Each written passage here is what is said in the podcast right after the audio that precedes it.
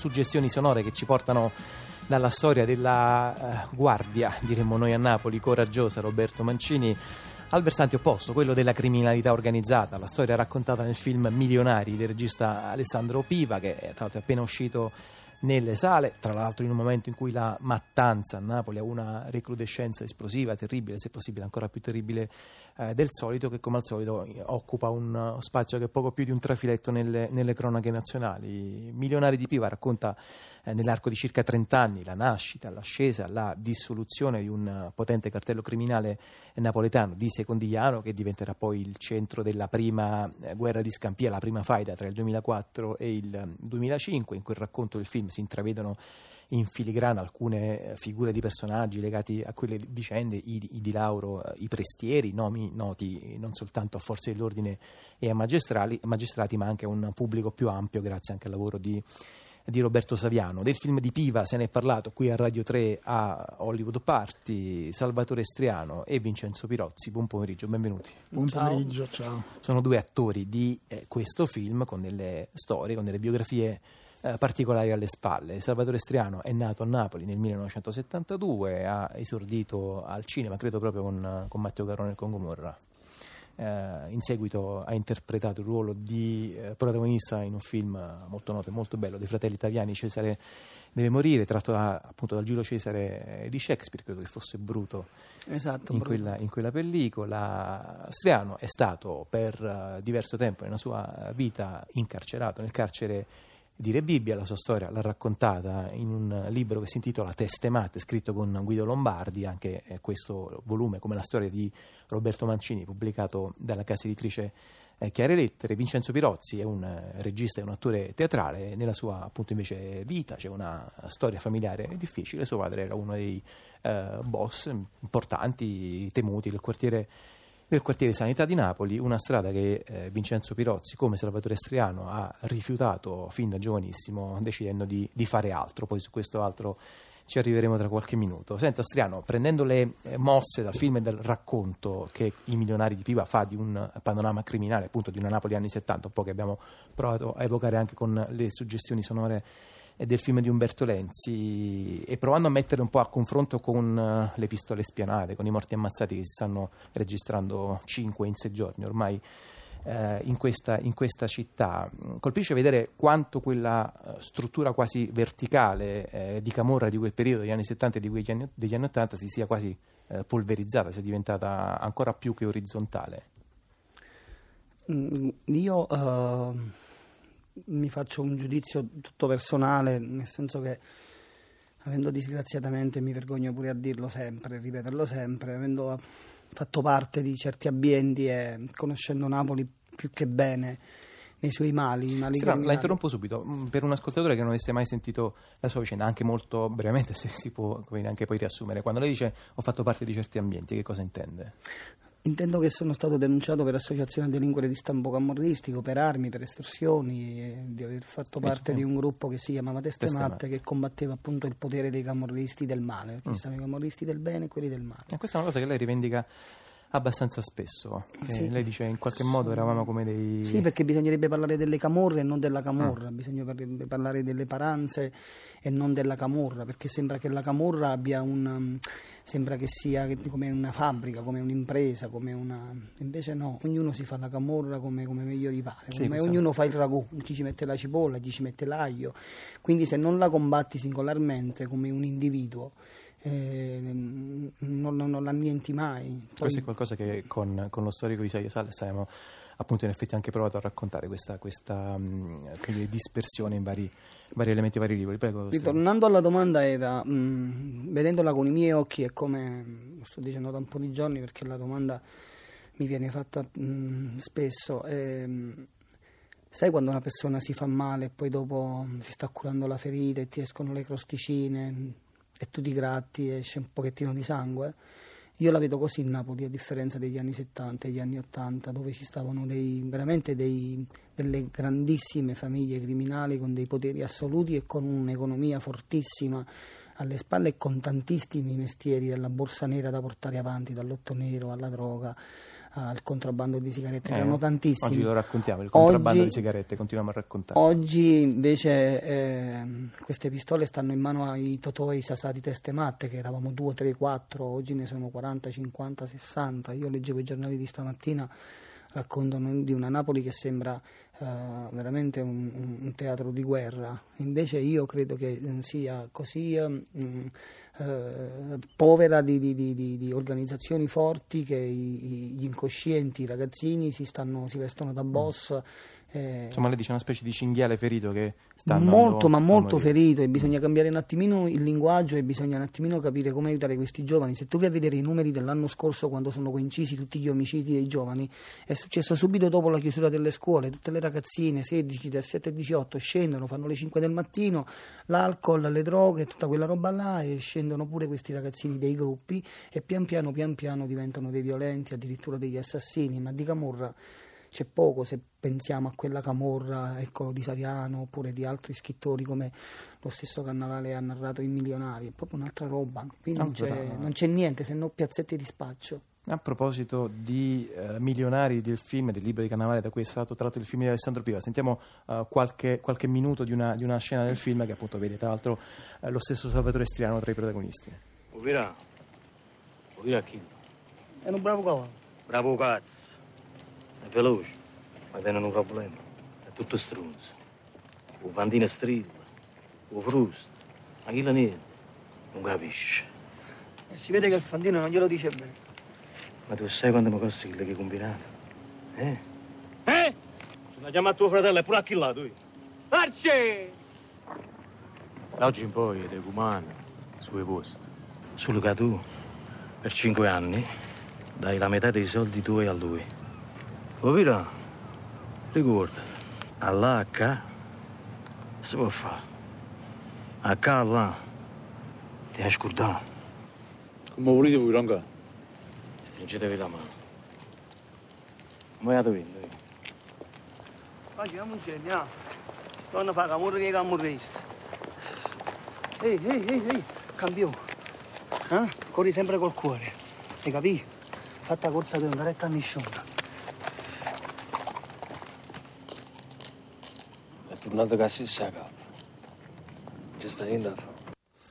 Questa era una battuta che Opiragno, ovvero Salvatore Striano, rivolgeva a un cavallo, che era appunto evidentemente uno dei cavalli utilizzati anche nelle corse clandestine, sui quali si scommetteva e si continua a scommettere tuttora. Senta, Vincenzo Pirozzi, qui diciamo in qualche modo veniva alla mente un po' Pirandello, diciamo i vecchi e i giovani, no? Qui era proprio molto plastico il contrasto tra appunto diciamo la vecchia linea, i vecchi boss, e in qualche modo la volontà di quelli che poi sarebbero diventati gli scissionisti in qualche modo di ribellarsi. Ecco, qualcosa che può tornare nel discorso che stava facendo Salvatore Striano qualche secondo fa, questo ribellismo che in realtà però passa poi attraverso delle forme che voi due e molti altri come voi siete riusciti a convogliare in altre vie, e invece in questi casi passa attraverso terribilmente il piombo delle pistole. Ma paradossalmente il fatto che oggi esiste un mito che è quello dell'anticristo, no? Se religiosamente vogliamo parlarne. Per quanto riguarda la camorra vera, quella di un'epoca, non esiste più quel tipo di camorra, perché non esiste più una scala gerarchica, non esistono più codici, quindi le pistole sono armate da mani di giovani che, invece di prendere una penna e scrivere su un foglio, sparano, e paradossalmente il più delle volte sparano nei balconi, nei pantaloni e nelle ringhiere dei balconi e delle finestre.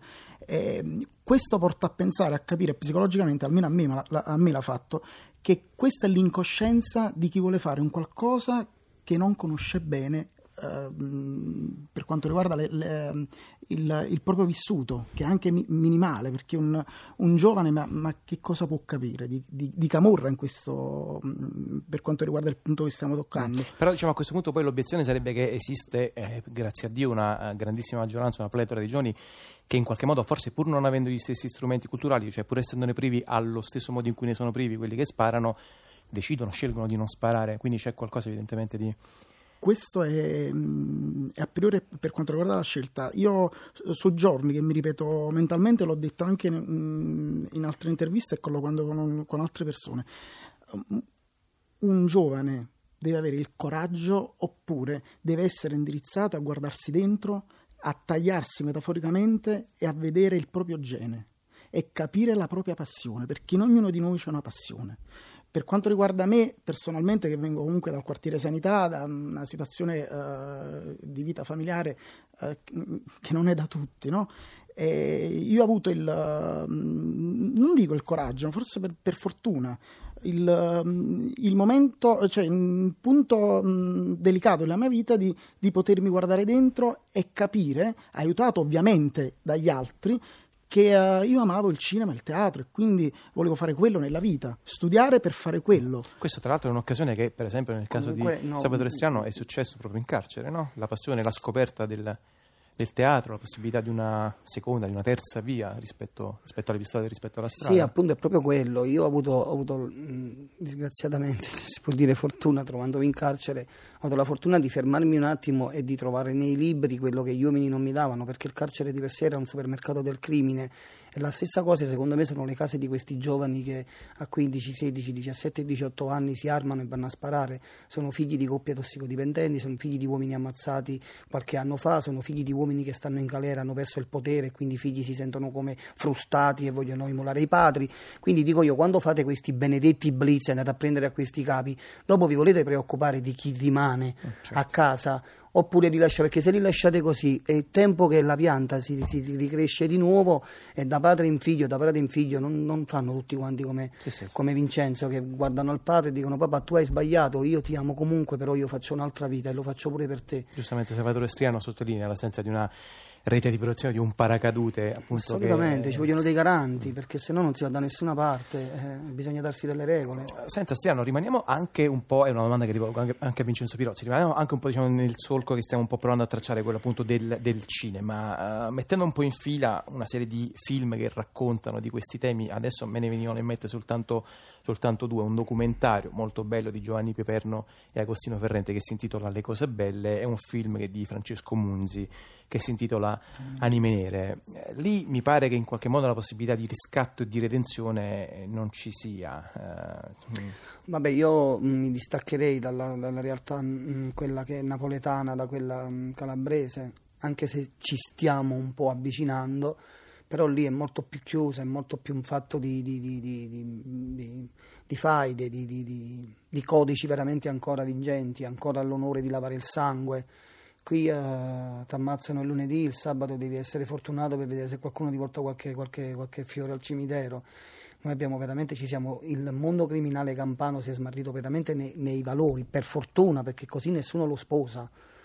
Per quello ti dico, sicuro che prima c'era una scala di valori nel mondo criminale assolutamente. Prima non potevi assolutamente né vedere né toccare, e le donne non potevano, se non nel proprio intimo, nel letto, chiuse con le tapparelle, dire al marito, come faceva un po' la moglie di Cesare con Cesare, ma non lo poteva fare pubblicamente. Oggi sono le donne che decidono, le donne che fanno, gli uomini sono in panchina, per usare una metafora carcere, ma la Calabria è proprio tutto un altro fatto, e lì parliamo di mafie in salute, ma non perché io voglio assolvere Napoli. A Napoli c'è in atto un cane mangiacane tra ragazzi, un cane mangiacane.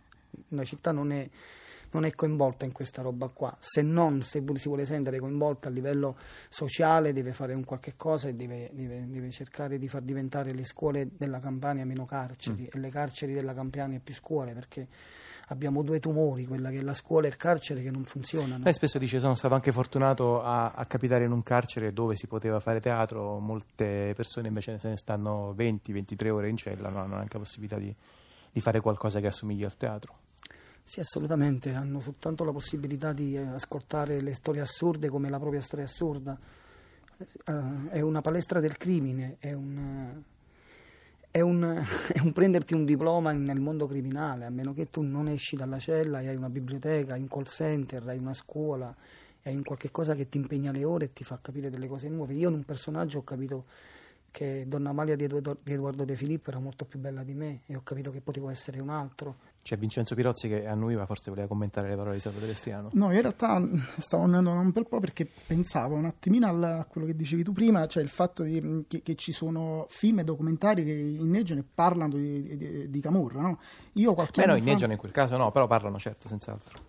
Io qualche anno fa il mio primo film al cinema era Sodoma l'altra faccia di Gomorra, che guardava questo l'aspetto criminale e le problematiche, quelle campane, sotto un altro aspetto, che è quello della risata, ridere sulle problematiche.